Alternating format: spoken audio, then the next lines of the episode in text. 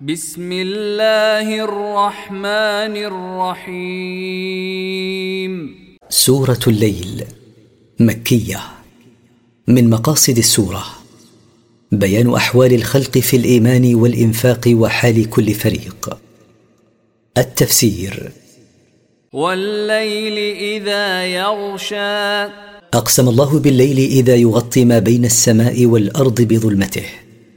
والنهار إذا تجلى وأقسم بالنهار إذا تكشف وظهر وما خلق الذكر والأنثى وأقسم بخلقه النوعين الذكر والأنثى إن سعيكم لشتى إن عملكم أيها الناس لمختلف فمنه الحسنات التي هي سبب دخول الجنة والسيئات التي هي سبب دخول النار فأما من أعطى واتقى فأما من أعطى ما يلزمه بذله من زكاة ونفقة وكفارة واتقى ما نهى الله عنه وصدق بالحسنى وصدق بما وعده الله به من الخلف فسنيسره لليسرى فسنسهل عليه العمل الصالح والإنفاق في سبيل الله وأما من بخل واستغنى وأما من بخل بماله فلم يبذله فيما يجب عليه بذله فيه واستغنى بماله عن الله فلم يسأل الله من فضله شيئا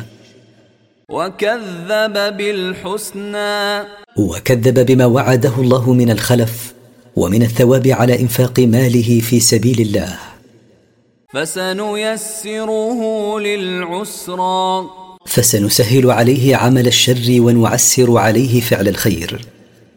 وما يغني عنه ماله إذا تردى وما يغني عنه ماله الذي بخل به شيئا إذا هلك ودخل النار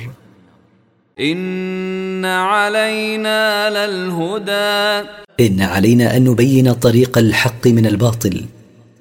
وإن لنا للآخرة والأولى وإن لنا للحياة الآخرة ولنا الحياة الدنيا نتصرف فيهما بما نشاء وليس ذلك لأحد غيرنا فأنذرتكم نارا تلظى فحذرتكم أيها الناس من نار تتوقد إن أنتم عصيتم الله لا يصلاها إلا الأشقى لا يقاسي حر هذه النار إلا الأشقى وهو الكافر الذي كذب وتولى الذي كذب بما جاء به الرسول صلى الله عليه وسلم وأعرض عن امتثال أمر الله وسيجنبها الأتقى وسيباعد عنها أتقى الناس أبو بكر رضي الله عنه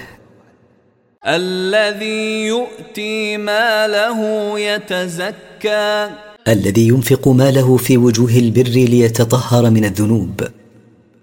وما لأحد عنده من نعمة تجزى ولا يبذل ما يبذل من ماله ليكافئ نعمة أنعم بها أحد عليه إلا ابتغاء